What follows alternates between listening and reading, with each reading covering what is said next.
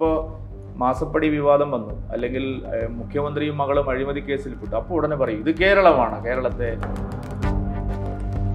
ഇപ്പം ഗോവിന്ദം പുതിയ ഭീഷണി ഇറക്കിയിരിക്കുക പരസ്പരം ഒറ്റ കൊടുക്കരുത് നമ്മളെല്ലാം തകരും. നോക്കൂ ഒരു രാഷ്ട്രീയ പാർട്ടി അതൊരു കമ്മ്യൂണിസ്റ്റ് പാർട്ടിയുടെ സംസ്ഥാന സെക്രട്ടറി പറയുകയാണ് നമ്മൾ എല്ലാവരും ചേർന്ന് ഈ കള്ളം മറയ്ക്കണം അഥവാ എന്തെങ്കിലും ശാരീരികമായി തന്നെ നമ്മളെ ആക്രമിക്കാൻ വന്നാൽ അപ്പം തന്നെ തിരിച്ചടിക്കാനുള്ള ആൾക്കാർ നമ്മുടെ കൂടെ അന്ന് ഉണ്ടായിരുന്നു. തിരിച്ചും നന്നായിട്ട് ഞങ്ങൾ അങ്ങോട്ട് കൊടുത്തിട്ടുണ്ട്. അപ്പം അതുകൊണ്ട് അതിനൊന്നും വകവയ്ക്കുന്ന ഒരു ശീലം നമ്മളെ കുട്ടികൾക്ക് അന്ന് ഉണ്ടായിരുന്നില്ല.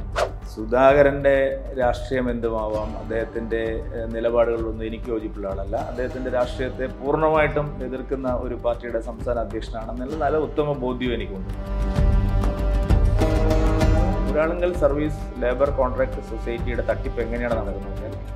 ഓരോ പാർട്ടി ഗ്രാമത്തിലെയും ക്രിമിനലുകളെയും പാർട്ടിക്കാരെയും വെച്ചിട്ടാണ് ആ സ്ഥാപനം നടത്തുന്നത്. ആ ആദ്യത്തെ സഹകരണ ബാങ്ക് കൊള്ളക്കാരനാണ് ഇപ്പോഴത്തെ സഹകരണ മന്ത്രി എന്നുള്ളതാണ് ഈ കേരളത്തിന്റെ ഇപ്പോഴത്തെ പാർട്ടി സംബന്ധിച്ചിടത്തോളം അതായിരിക്കും. അതായിരിക്കും ആ വകുപ്പ് തന്നെ കൊടുക്കാൻ കാരണം അതായിരിക്കും. ഹലോ രാജശേഖര ഞങ്ങളെ പിന്നെ സഹകരണ പ്രസ്ഥാനത്തെ തകർക്കാൻ വന്നാൽ വലിയ ഭീഷണി അന്ന് മുഖ്യമന്ത്രി മുഴക്കിയിരുന്നു. മൂന്ന് തവണ നടന്ന തെരഞ്ഞെടുപ്പിലും എന്റെ പരാജയത്തിന് പ്രധാന കാരണങ്ങളിൽ ഒന്നായിരുന്നത് സി പി എമ്മിന്റെ വോട്ട് ലീഗിന് പോകുന്നതുകൊണ്ടാണ്. ഈ ശശി തരൂർ എങ്ങനെയാണ് ജയിക്കുന്നത്? സി പി ഐ അവിടെ നിർത്തുന്നു. സി പി എം വോട്ട് മറിക്കുക. ഈ ആദ്യത്തെ വന്ദേ ഭാരത് വന്ന സമയത്താണ് ഈ കല്ലേറും പോസ്റ്റോട്ടിക്കലും ലോഗോ വിളികളും ഒക്കെ നടന്നത്. ആൾക്കാരൊക്കെ ഞാൻ നോക്കുമ്പോൾ ഇന്നലെ എല്ലാ സ്റ്റേഷനിലും അവർ വന്നിട്ട് പൂ വിതറുകയാണ്. ആറായിരം ഏഴായിരം കോടി രൂപയുടെ പദ്ധതി തയ്യാറായി കഴിഞ്ഞു.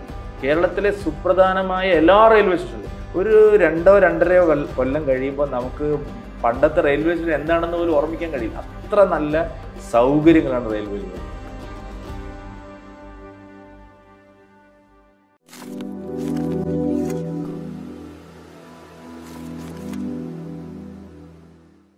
നമസ്കാരം.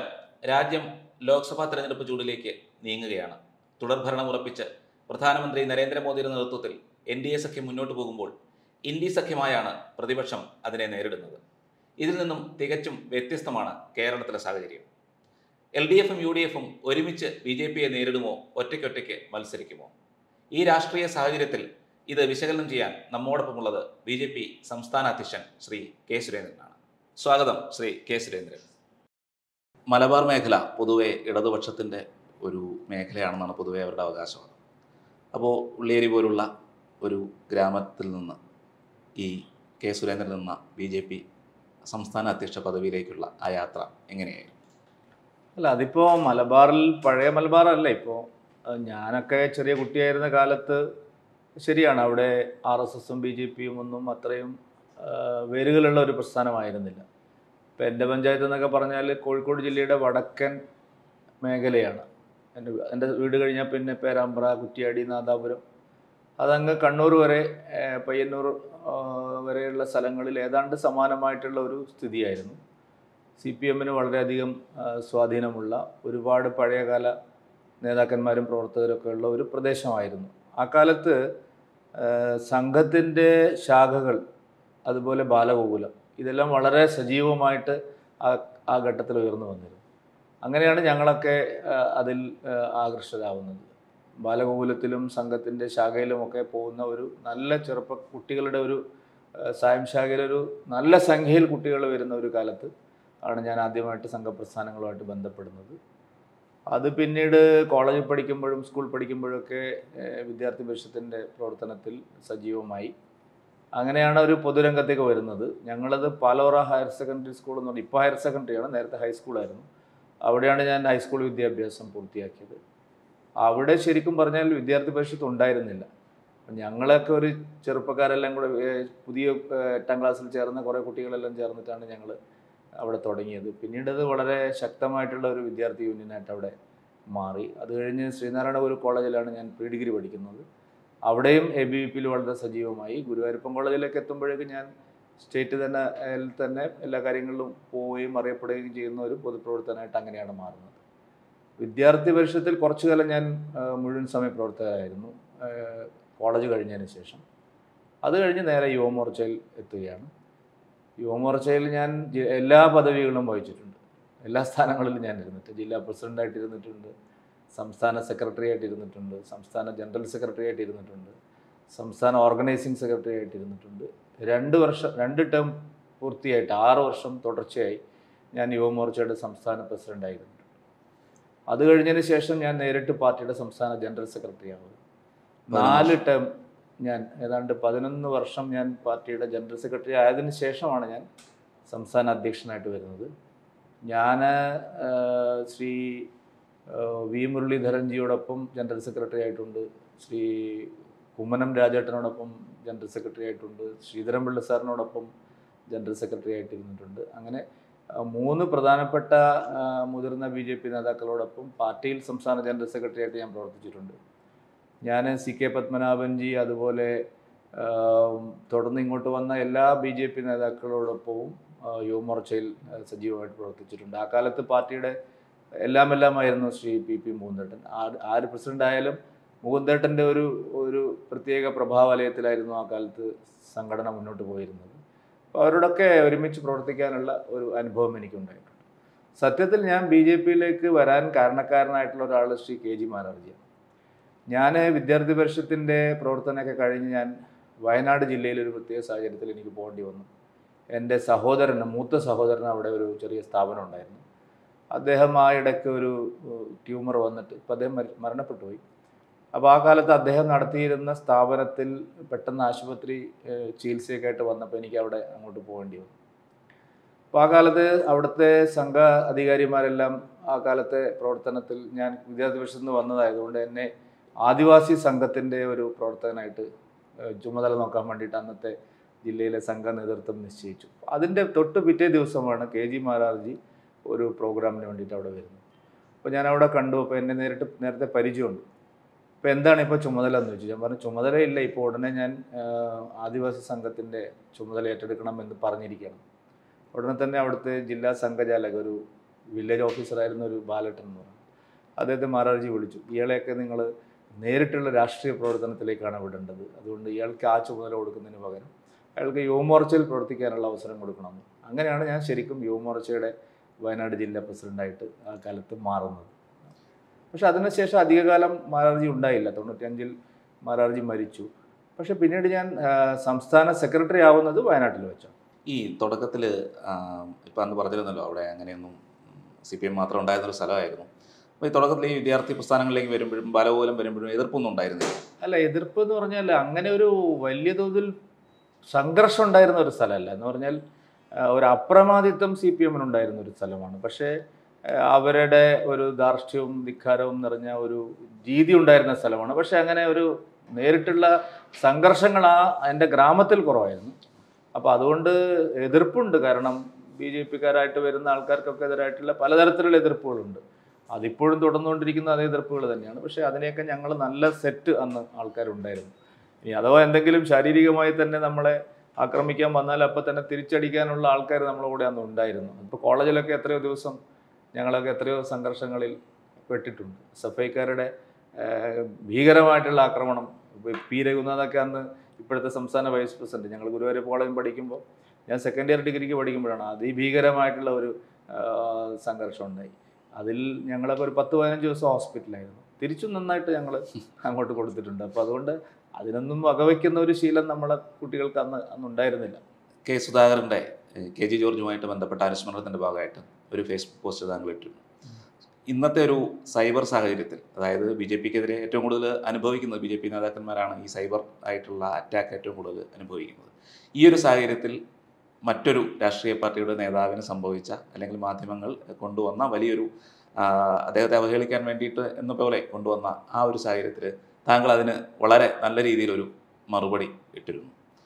എന്താണ് അങ്ങനെ ഒരു അല്ല ഞാൻ ഒരു വേറൊരു പ്രേരണയൊന്നുമല്ല. ആ ഒരു ടി വി ന്യൂസ് കാണുമ്പോഴേ നമ്മളെ സംബന്ധിച്ചൊരു മന മനുഷ്യത്വം എന്ന് പറയുന്ന ഒരു ഫീലിംഗ് ഉണ്ടല്ലോ എല്ലാവർക്കും. സുധാകരന്റെ രാഷ്ട്രീയം എന്തുമാവാം അദ്ദേഹത്തിന്റെ നിലപാടുകളിലൊന്നും എനിക്ക് യോജിപ്പുള്ള ആളല്ല. അദ്ദേഹത്തിന്റെ രാഷ്ട്രീയത്തെ പൂർണമായിട്ടും എതിർക്കുന്ന ഒരു പാർട്ടിയുടെ സംസ്ഥാന അധ്യക്ഷനാണെന്നുള്ള നല്ല ഉത്തമ ബോധ്യം എനിക്കുണ്ട്. പക്ഷേ ഒരു അബദ്ധം ഒരാൾക്ക് പറ്റുകയാണ്. കാരണം അദ്ദേഹത്തെ കുറച്ചു കാലമായിട്ട് അദ്ദേഹത്തിന് ചില ആരോഗ്യ പ്രശ്നങ്ങളുണ്ട്. ദിവസവും മരുന്ന് കഴിക്കുന്ന ആളാണ്. ഇതൊക്കെ എല്ലാ മാധ്യമ പ്രവർത്തകർക്കും അറിയാം. നമ്മളാരും ഇതൊന്നും പരസ്യമാക്കാറില്ല. ഒരു വ്യക്തിപരമായിട്ടുള്ള ആവശ്യമാണ്. അതല്ല ഒരു അസുഖം വന്നു എന്ന് പറഞ്ഞാൽ. അങ്ങനെയുള്ള ഒരാളെ വേറൊരു വാർത്താ സമ്മേളനത്തിനിടയിൽ വെച്ച് ഈ ഒരു മരണ വാർത്ത അറിയിക്കുകയാണ്. അദ്ദേഹം ചിലപ്പോൾ വിചാരിച്ച് കാണുമായിരിക്കും മറ്റേ കർണാടകയിലെ കെ ജെ ജോർജ് ആണോ അല്ലെങ്കിൽ ഇപ്പോൾ പറയുന്ന പോലെ പി സി അദ്ദേഹം അതിനൊരു ആ പറയാൻ തുടങ്ങുമ്പോൾ തന്നെ നമ്മുടെ മാധ്യമപ്രവർത്തകർ ചെയ്യേണ്ടിയിരുന്നത് ആ ആളെക്കുറിച്ചല്ല ഈ സിനിമാ സംവിധായകനെ കുറിച്ചാണെന്ന് അവർ പറയായിരുന്നു വേണ്ടിയിരുന്നത്. അത് ഉണ്ടായില്ല എന്ന് മാത്രമല്ല അദ്ദേഹം പറഞ്ഞ വിഡിത്തങ്ങൾ മുഴുവൻ അവിടെ കേൾപ്പിച്ചു. കേൾപ്പിച്ചാൽ എന്റെ ഒരു ചോദ്യം ആ എഡിറ്റോറിയലിൽ ഇരിക്കുന്ന ആൾക്കാർക്ക് ഒരു മനസാക്ഷി വേണ്ടേ? ഒരു കേരളത്തിലെ ഒരു ഏറ്റവും പരിണതപ്രജ്ഞനായ ഒരു രാഷ്ട്രീയ നേതാവിൽ നിന്ന് ഇങ്ങനെ ഒരു അബദ്ധമൊഴികൾ വന്നു. എന്നാൽ പിന്നെ അത് തുടർച്ചയായി കാണിക്കണ്ട എന്നെങ്കിലും തീരുമാനിക്കണ്ടേ അത് ഒരു ദിവസം മുഴുവൻ കാണിക്കുകയാണ്. അതിന്റെ പേരിൽ സാമൂഹ്യ മാധ്യമങ്ങൾ അദ്ദേഹത്തെ ആക്ര- ആക്രമിക്കുക നിങ്ങൾക്ക് രാഷ്ട്രീയമായി സുധാകരനെ എങ്ങനെ വേണേൽ എതിർക്കാം. അല്ലെങ്കിൽ പിണറായി വിജയനെ എങ്ങനെ വേണേൽ എതിർക്കാം. അല്ലെങ്കിൽ ബി ജെ പി പ്രസിഡന്റിനെ എങ്ങനെ വേണമെങ്കിലും എതിർക്കാം. അത് പൊളിറ്റിക്സ് ആണ്. അതിനകത്ത് വ്യക്തിപരമായ ദൂഷ്യങ്ങളെക്കുറിച്ച് നിങ്ങൾക്ക് എതിർക്കാം. വ്യക്തിപരമായിട്ടുള്ള ഒരു അഴിമതി കേസ് വന്നു അല്ലെങ്കിൽ അദ്ദേഹത്തിനെതിരെ ഒരു വേറൊരു ആരോപണം വന്നു നിങ്ങൾക്ക് അതിനെ എതിർക്കാം. പക്ഷേ ഇതിലെന്താണ്? ഒരു എതിർക്കാനായിട്ടും പരിഹസിക്കാനായിട്ടും എന്താണുള്ളത്? ഒരാൾക്ക് പിണഞ്ഞ ഒരു അബദ്ധം ആ അബദ്ധം ഇങ്ങനെ വെച്ച് വിളമ്പേണ്ടതാണോ എന്നുള്ള ഒരു സാമാന്യ ചോദ്യം എന്റെ മനസ്സിൽ തോന്നിയതാണ്. അത് കണ്ടപ്പോൾ എനിക്ക് അങ്ങനെ ഒരു അസ്വസ്ഥതയാണ് ഉണ്ടായത്. കാരണം ഇത്രയും എഴുപത് എഴുപത്തെട്ട് വയസ്സുള്ള ഒരാളെ ഇങ്ങനെ ഒരു പരിഹസിക്കേണ്ട കാര്യമുണ്ടോ? അത് എനിക്ക് തോന്നി. അത് വെറുതെ നമുക്ക് തോന്നിയ ഒരു കാര്യം മനസ്സിൽ മൂടി വെക്കേണ്ട ആവശ്യമില്ലല്ലോ. അതിപ്പോൾ സുധാകരനായാലും ആരായാലും രാഷ്ട്രീയ ബാന്ധവാണെന്നൊക്കെ എന്റെ പോസ്റ്റിനടിയിൽ ആൾക്കാർ ഇടുന്നുണ്ട്. രാഷ്ട്രീയ ബാന്ധവത്തിന് ഇങ്ങനെ വല്ല സംസാരിക്കേണ്ട കാര്യമുണ്ടോ? അല്ലാതെ എന്തെല്ലാം മാർഗങ്ങളുണ്ട്? ഞാൻ പറഞ്ഞത് നമ്മളെ എല്ലാവരെയും നയിക്കുന്ന ഒരു ഘടകം ഒരു ഹ്യൂമാനിറ്റി ഒരു ഹ്യൂമാനിറ്റേറിയൻ ഈ കൺസെപ്റ്റ് ഇല്ലാതെ നമ്മൾ എങ്ങനെയാണ് പൊതുജീവിതം നമ്മളെല്ലാ സഹജീവികളെയും സമൂഹത്തെയും ഒക്കെ ഉദ്ധരിക്കാൻ നടക്കുന്നവരാണെന്നാണല്ലോ വയ്ക്കുന്നത് അപ്പോൾ സമാജത്തിൽ ഇതുപോലെ മനുഷ്യനെ മനുഷ്യനായിട്ട് കാണാനും അങ്ങനെ ഒരു മനസ്സിലാക്കാനും കഴിവില്ലെങ്കിൽ പൊതുജീവിതം കൊണ്ട് നമ്മൾ എന്താണ് അർത്ഥമാക്കുന്നത്? നമ്മൾ എന്ത് നേടാനാണ് പോകുന്നത്? എല്ലാവരും പറയുന്നത് സോഷ്യലിസം സമഗ്ര മാനവന്റെയും ഉയർച്ചയാണ് എന്നൊക്കെ പറഞ്ഞിട്ടാണ് പോകുന്നത്. പക്ഷെ അതിലൊരു മാനുഷിക മൂല്യത്തിന് ഒരു ഇടമില്ലേ? രാഷ്ട്രീയത്തിൽ അത് ഒട്ടും പാടില്ലേ എന്നാണോ വേറെ ഏത് ഫീൽഡിലാണെങ്കിലും ഇങ്ങനെ സംഭവിക്കില്ല. പക്ഷെ ഒരു രാഷ്ട്രീയമായതുകൊണ്ടാണ് ഇങ്ങനെ സംഭവിക്കുന്നത്. ആ രാഷ്ട്രീയം നല്ലതല്ല എന്നുള്ളൊരു അഭിപ്രായമാണ് എനിക്ക് ഈ പൊതുവെ ഈ ഇന്നത്തെ ഒരു സാഹചര്യത്തിൽ താങ്കൾ തൊണ്ണൂറുകൾ തൊട്ട് പ്രവർത്തിക്കുന്നുണ്ട്. ഇന്നത്തെ ഒരു സാഹചര്യത്തിൽ ഈ സോഷ്യൽ മീഡിയ കൂടി വന്നതിന് ശേഷം ഇത്തരത്തിലുള്ള അവഹേളനങ്ങൾ പരസ്പരമായിക്കോട്ടെ ചെറിയ കാര്യങ്ങളായിക്കോട്ടെ ഉണ്ടാകുന്നതായിട്ട് തോന്നിയിട്ടുണ്ട്. അല്ല ഉണ്ട്. ഞാൻ ഞാൻ അതിനെ ഒന്ന് തള്ളിക്കളയുന്ന ഒരാളൊന്നുമില്ല. ഞാൻ ഷാർപ്പായിട്ട് അറ്റാക്ക് ചെയ്യുന്ന ഒരാളാണ്. ഒരു വിഷയം വന്നാൽ ഒരു വ്യക്തിയുടെ അല്ലെങ്കിൽ ഒരു നേതാവിന്റെയുമായി ബന്ധപ്പെട്ട ഒരു രാഷ്ട്രീയ പ്രശ്നം വന്നാൽ അതിനെ ശക്തമായി ആക്രമിക്കുന്ന ആളാണ് ഞാൻ. അതുകൊണ്ട് എനിക്ക് തിരിച്ചു കിട്ടുന്നതിൽ വലിയ സങ്കടമൊന്നുമില്ല. പക്ഷേ അതിനെ എങ്ങനെയാണ് അതിനെ നമ്മൾ ചിത്രീകരിക്കുന്നത് എന്നുള്ളതാണ്. അത് എങ്ങനെയാണ് ആർട്ടിക്കുലേറ്റ് ചെയ്യുന്നത്? ഒരു വികല മനസ്സിന്റെ ഉടമകളായി നിന്നുകൊണ്ട് നമുക്ക് വിമർശനങ്ങൾ നടത്താൻ കഴിയില്ല. ഒരു നല്ല മനസ്സിന്റെ ഉടമയായിട്ട് നിങ്ങൾക്ക് വിമർശിക്കാൻ കഴിയുള്ളൂ. ആ വിമർശനത്തിന് അന്തസ്സുള്ളൂ ആ വിമർശനമേ നിൽക്കുള്ളൂ. അല്ലാത്ത ആരോപണങ്ങളും പ്രചാരണങ്ങളും സാമൂഹ്യ മാധ്യമങ്ങളിലെ ട്രോളുകളും നോക്കിയിട്ടാണെങ്കിൽ ഇവിടെ ആർക്കെങ്കിലും ജീവിക്കാൻ കഴിയും.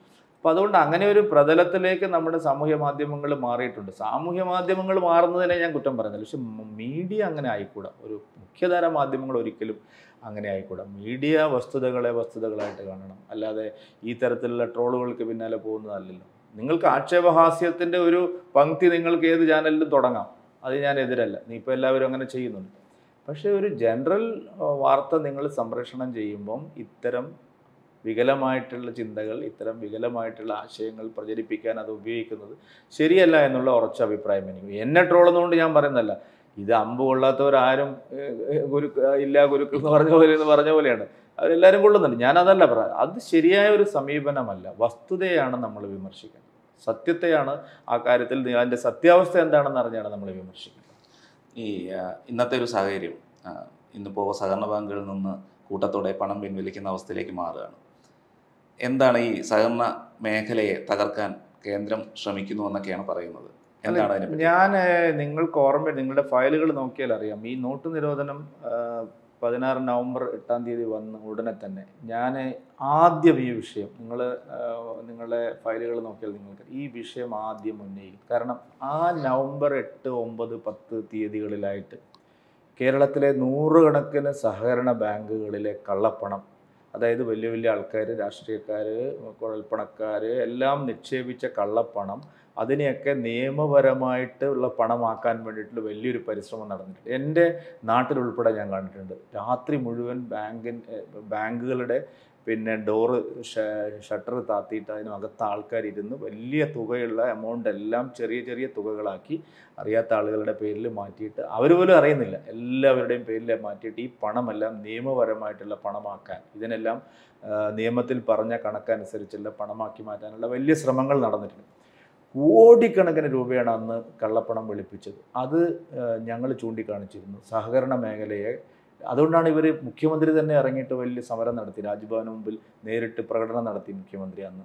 അന്ന് പറഞ്ഞ ഒരു കാര്യം അന്ന് കുമ്മനം രാജശേഖരൻ ചെയ്യുന്നു ബി ജെ പി പ്രസിഡന്റ്. എനിക്ക് ഓർമ്മയുണ്ട്. എടോ രാജശേഖര ഞങ്ങളെ പിന്നെ സഹകരണ പ്രസ്ഥാനത്തെ തകർക്കാൻ വന്നാൽ എന്ന് പറഞ്ഞ വലിയ ഭീഷണി അന്ന് മുഖ്യമന്ത്രി മുഴക്കിയിരുന്നു. അപ്പോൾ അന്ന് തന്നെ ഞങ്ങൾക്ക് ഉറപ്പായിരുന്നു ഇതെല്ലാം ഇത് ഈ ഒരു മേഖലയെ സി പി എം വളരെ വ്യാപകമായ തോതിൽ.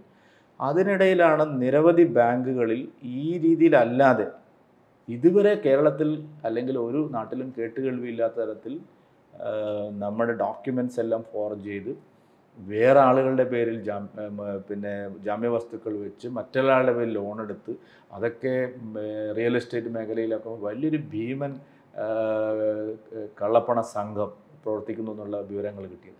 ആ കാലത്ത് ഊരാളുങ്കൽ ലേബർ കോൺട്രാക്ട് സൊസൈറ്റി അടക്കം ഞാൻ അന്ന് നിശിതമായി വിമർശിച്ചിരുന്നു. എനിക്ക് ഓർമ്മയുണ്ട് അന്ന് എന്തിനാണ് ഊരാളുങ്കൽ ലേബർ കോൺട്രാക്ട് സൊസൈറ്റിയെ നിങ്ങളിങ്ങനെ വിമർശിക്കുന്നത്? ഞാൻ അന്നും എനിക്ക് ബോധ്യമുണ്ടായിരുന്നു. ഇതൊക്കെ എന്ന് പറഞ്ഞാൽ അഴിമതിയിലൂടെ ഉണ്ടാക്കിയ കോടിക്കണക്കിന് രൂപ ആയിരക്കണക്കിന് കോടി രൂപ ഇവിടുത്തെ ഉന്നതരായിട്ടുള്ള പല രാഷ്ട്രീയ നേതാക്കളുടെയും പണം ഇപ്പോൾ പുറത്തു വന്ന മാസപ്പടി അടക്കമുള്ള പണങ്ങൾ അതെല്ലാം ഒളിപ്പിച്ചു വെക്കാനുള്ള സ്വതന്ത്രമായിട്ട് ആരോ ഒരു അന്വേഷണത്തെയും ഭയപ്പെടാതെ ഒളിപ്പിച്ചു വെക്കാനുള്ള ഒരു മേഖലയായിട്ട് സഹകരണ പ്രസ്ഥാനങ്ങളെ മാറ്റി എന്നുള്ളതാണ്. അതിന് ഇപ്പം ഞങ്ങളത് പറയുമ്പോൾ ഈ കരുവന്നൂരിലെ കാര്യം തന്നെ. കരുവന്നൂരിൽ ഈ ഇത് ബി ജെ പി ഉയർത്തിക്കൊണ്ടുവന്ന ഒരു പ്രശ്നമല്ല. ബി ജെ പി ഒരു പ്രത്യേക ഘട്ടത്തിലാണ് ഇതിൽ ഇടപെടുന്നത്. കരുവന്നൂരിൽ സി പി എം പ്രവർത്തകർ തന്നെയാണ് ഈ പ്രശ്നം ഉയർത്തിക്കൊണ്ടുവന്നത്. അവരാണ് ആദ്യമായിട്ട് പാർട്ടിക്ക് പരാതി കൊടുക്കുന്നത്.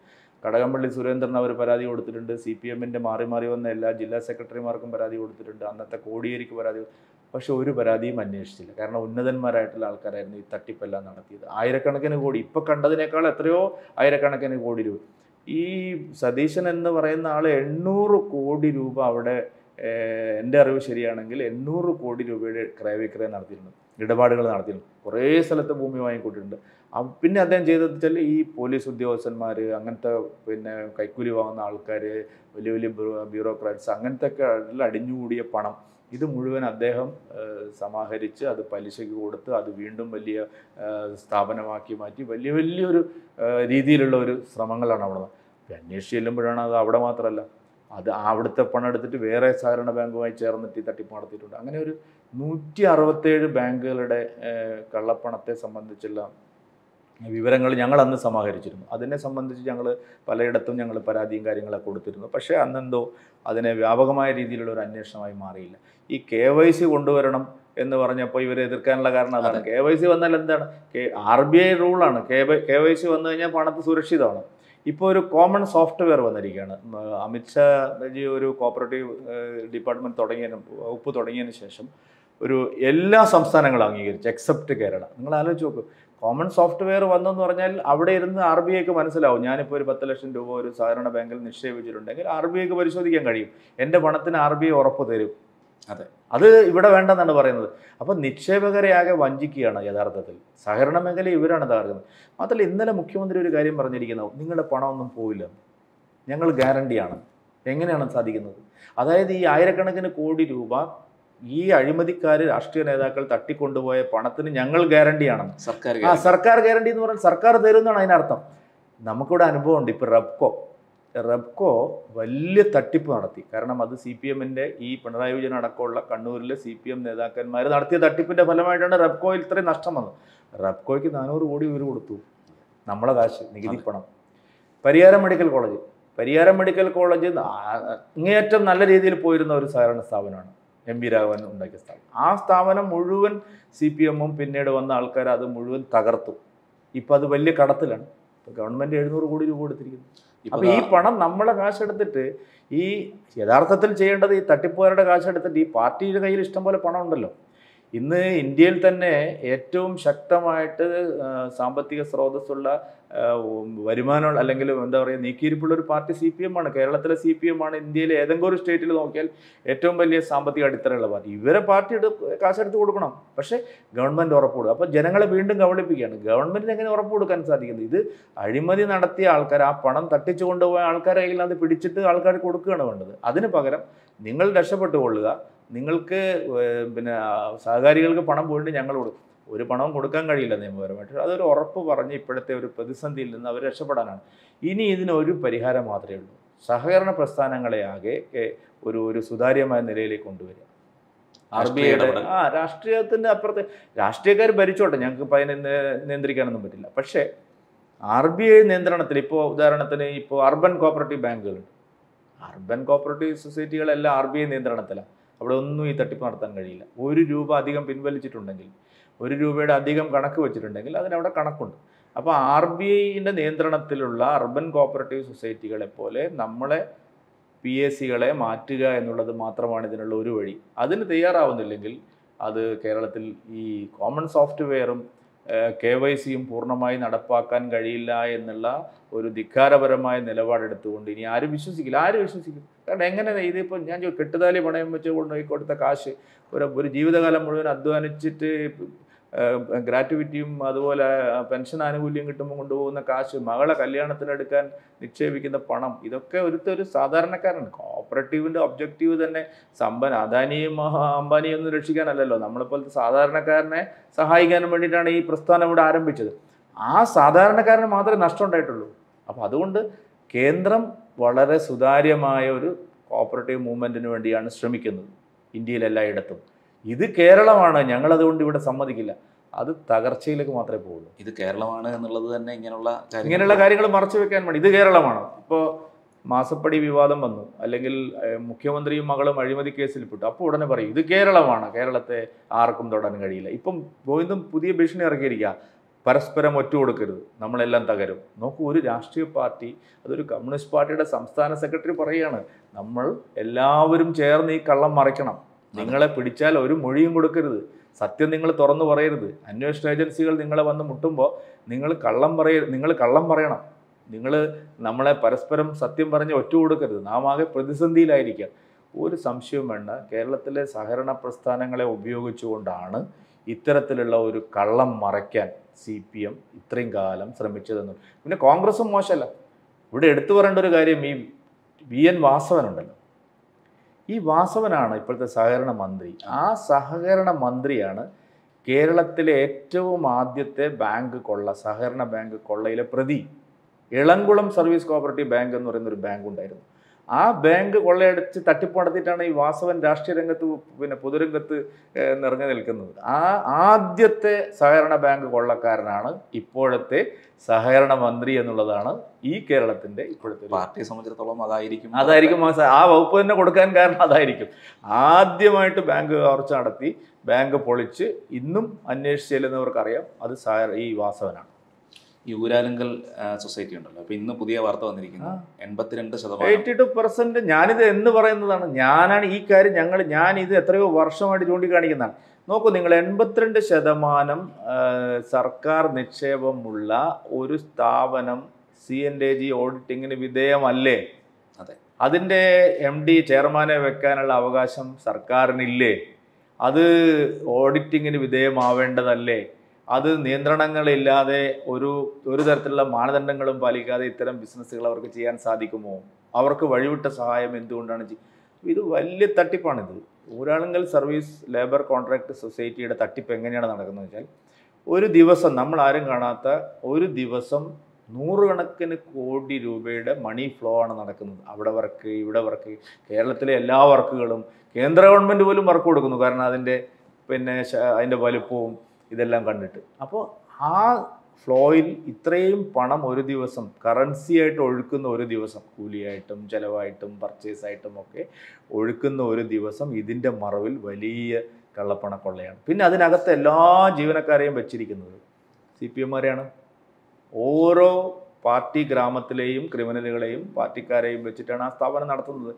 എൺപത്തിരണ്ട് ശതമാനം സംസ്ഥാനത്തിന്റെ വിഹിതമുള്ള ഒരു ഗവൺമെന്റ് ഒരു സ്ഥാപനത്തിന് റിക്രൂട്ട്മെന്റ് എങ്ങനെയാണ്? ഇവർക്ക് നടത്താൻ കഴിയുന്നത്? പാർട്ടി ഗ്രാമങ്ങളിൽ നിന്ന് ഇവർ എങ്ങനെ റിക്രൂട്ട് ചെയ്യുന്നത്? അപ്പൊ അടിമുടി ഈ കാര്യത്തിൽ.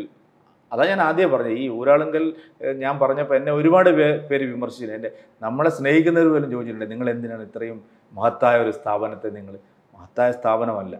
അതിന് അത് വളരെ മഹ മഹാനായിട്ടുള്ള ഒരു വ്യക്തി തുടങ്ങിയതാണ് ആ സ്ഥാപനം.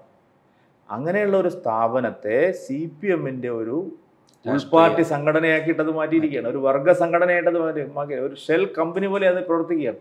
അപ്പോൾ ഇതെല്ലാം കാണിക്കുന്നത് കേരളത്തിന്റെ സഹകരണ പ്രസ്ഥാനത്തെ ആകെ ഇവിടെ തകർത്തുകൊണ്ടിരിക്കുകയാണ്. അതിനെതിരെ പറയുമ്പോഴാണ് ബി ജെ പി ഇതിനെ തകർക്കാൻ വരുന്നത്. ബി ജെ പിക്ക് ഒരു ആവശ്യവും ഇത് തകർക്കാനില്ല. കാരണം ജനങ്ങളുടെ പണം നഷ്ടപ്പെടുന്നത് ഞങ്ങൾ നോക്കിയിരിക്കണമെന്നാണ്.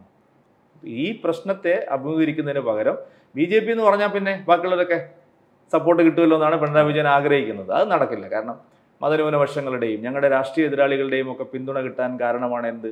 ആ ഇത് ബി ജെ പി ആണ് തകർക്കാൻ അതിനി അധികം വിലപ്പോവില്ല കാരണം കാശ് പോയവന്റെ നെഞ്ചരിച്ചിൽ പിണറായി വിജയന്റെ വാഗ്ദാനങ്ങൾ കൊണ്ടൊന്നും തണുപ്പിക്കാൻ കഴിയുന്നതല്ല. എല്ലാ സഹകരണ സംഘങ്ങളുടെ മുന്നിലും ക്യൂ ആണെന്നാണ് അത് ആളുകൾ പണം എടുക്കുമല്ലോ. കാരണം ആളുകളുടെ പണം ഇനിയെങ്കിലും നഷ്ടപ്പെടാതിരിക്കാൻ അവർ ശ്രമിക്കുമല്ലോ. കേരളത്തിന് പുറത്ത് ഇപ്പോൾ ബി ജെ പിക്കെതിരെ ഇന്ത്യ സഖ്യം ഒരുമിച്ച് നിൽക്കുകയാണ്. കേരളത്തിന്റെ സാഹചര്യത്തിൽ വ്യത്യസ്തമാണത്.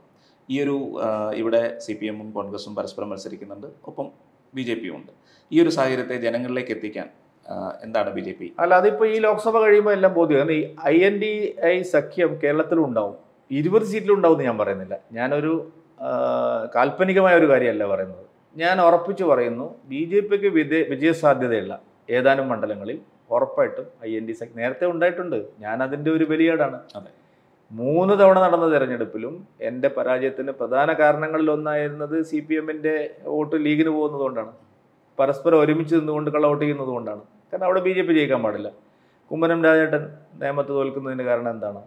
ഇ ശ്രീധരൻ സാറ് പാലക്കാട് തോൽക്കുന്നതിന്റെ കാരണം എന്താണ്? അങ്ങനെ എത്രയോ സ്ഥാനാർത്ഥികളെ നിങ്ങൾക്ക് കേരളത്തിൽ ഇതിനു മുമ്പ് നാം കണ്ടിട്ടുണ്ട്. കഴിഞ്ഞ തവണ ശ്രീ മുമ്പിലത്തെ തവണ ശ്രീ ഒ രാജഗോപാൽജി പതിനാലായിരം വോട്ട് തോറ്റില്ലേ? ലെഫ്റ്റിന്റെ വോട്ട് എത്രയാണ് മറിഞ്ഞ് ഇപ്പുറത്തെ കൊണ്ടിരിക്കുന്നത് ഈ ശശി തരൂർ എങ്ങനെയാണ് ജയിക്കുന്നത്? സി പി ഐ അവിടെ നിർത്തുന്നു.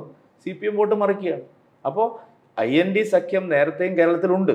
അത് മാരാർജിയുടെ കാലം മുതൽ മഞ്ചേശ്വരത്ത് നിന്നാണ് തുടങ്ങിയതെങ്കിലും പിന്നീട് അത് പാലക്കാടേക്കും അതുപോലെ അത് തിരുവനന്തപുരത്തേക്കൊക്കെ വ്യാപിച്ചു വരുന്നത് നാം കണ്ടതാണ്. അതുകൊണ്ട് ഐ എൻ ഡി സഖ്യം ഇല്ലെന്ന് പറയാൻ പറ്റില്ല. രണ്ടുപേര് പരസ്പരം സ്ഥാനാർത്ഥികളെ നിർത്തുകയും അവസാനം ബി ജെ പി വിജയിക്കുകയും സാധ്യതയുണ്ടെന്ന് വരുമ്പോൾ മറിക്കുകയും ചെയ്യുന്ന ഒരു പതിവ് പരിപാടി ഇവിടെ ഉണ്ട്. ഈ ലോക്സഭാ തെരഞ്ഞെടുപ്പിൽ മിനിമം ഒരു ഏഴെട്ട് മണ്ഡലങ്ങളിൽ അത് കാണാൻ സാധിക്കും. അത് കഴിഞ്ഞാൽ പിന്നെ കേരളത്തിൽ പൂർണമായിട്ടും ഈ ഐ എൻ ഡി സഖ്യം തന്നെയായിരിക്കും. എങ്ങനെയാണ് ബി ജെ പി അതിനെ നേരിടാൻ ഉദ്ദേശിക്കുന്നത്? അല്ല ജനങ്ങൾ ഇതെല്ലാം മനസ്സിലാക്കുന്നുണ്ട്. ഇപ്പോൾ ഒരു കാര്യം എന്താ വെച്ച് കഴിഞ്ഞാൽ രാഷ്ട്രീയ സാഹചര്യം ലോക്സഭാ തെരഞ്ഞെടുപ്പിന്റെ ഒരു പാറ്റേൺ വേറെ ആയിരിക്കും. ഇപ്പോൾ ഞാൻ ഒരു ഉദാഹരണം പറയും. ഇപ്പോൾ ഈ ഒരു വന്ദേ ഭാരത് തീവണ്ടി വന്നത് അത് ഏതൊരു ഒരു ചിലതൊക്കെ നമ്മളെ ഇൻഡിക്കേഷൻസാണ് എങ്ങനെയാണ് ജനങ്ങളെല്ലാം കൂടി അതിനെ സ്വീകരിക്കുക എന്താണ് അതിന്റെ ഒരു ഫീൽ അല്ലെ ആരോട് ചോദിച്ചാലും? ഈ ആദ്യത്തെ വന്ദേ ഭാരത് വന്ന സമയത്താണ് ഈ കല്ലേറും പോസ്റ്റോട്ടിക്കലും ഗോഗോ വിളികളും ഒക്കെ നടന്നത്. പക്ഷെ ആ ആൾക്കാരൊക്കെ ഞാൻ നോക്കുമ്പോൾ ഇന്നലെ എല്ലാ സ്റ്റേഷനിലും അവർ വന്നിട്ട് പൂ വിതറുകയാണ്. എന്ത് എങ്ങനെയാണ്? അപ്പോൾ അതിന്റെ കാരണം എന്തുകൊണ്ടാണ് അവരങ്ങനെ മാറാൻ കാരണം? പബ്ലിക് അത്രയും അതിനെ സ്നേഹിക്കുന്നുണ്ട്. അതിന്റെ കാരണം എന്താണ്? റെയിൽവേ ഡെവലപ്മെന്റിന്റെയാണ്.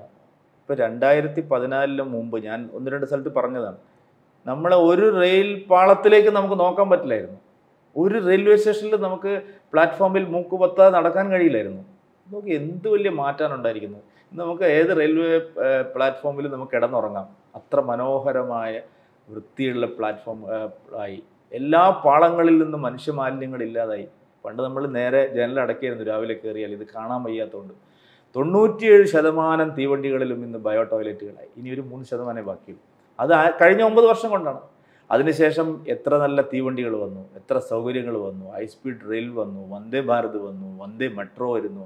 അതായത് ഒരു അത്ഭുതകരമായിട്ടുള്ള മാറ്റം ഇൻഫ്രാസ്ട്രക്ചറിലും എല്ലാ മേഖലയിലും ഉണ്ടായിരുന്നു ഇപ്പോൾ ഞാൻ ഇന്നലെ കോഴിക്കോട് റെയിൽവേ സ്റ്റേഷനിൽ ചെന്നപ്പോൾ അതിന്റെ മെയിൻ ഉദ്യോഗസ്ഥൻ എന്നോട് പറഞ്ഞു സാർ ഇത് മൊത്തം പൊളിക്കുകയാണ്. ഞാൻ ചെന്താണ് ഈ സൈഡെല്ലാം നമ്മുടെ സൽക്കാര ഹോട്ടലൊക്കെ ഉണ്ട്.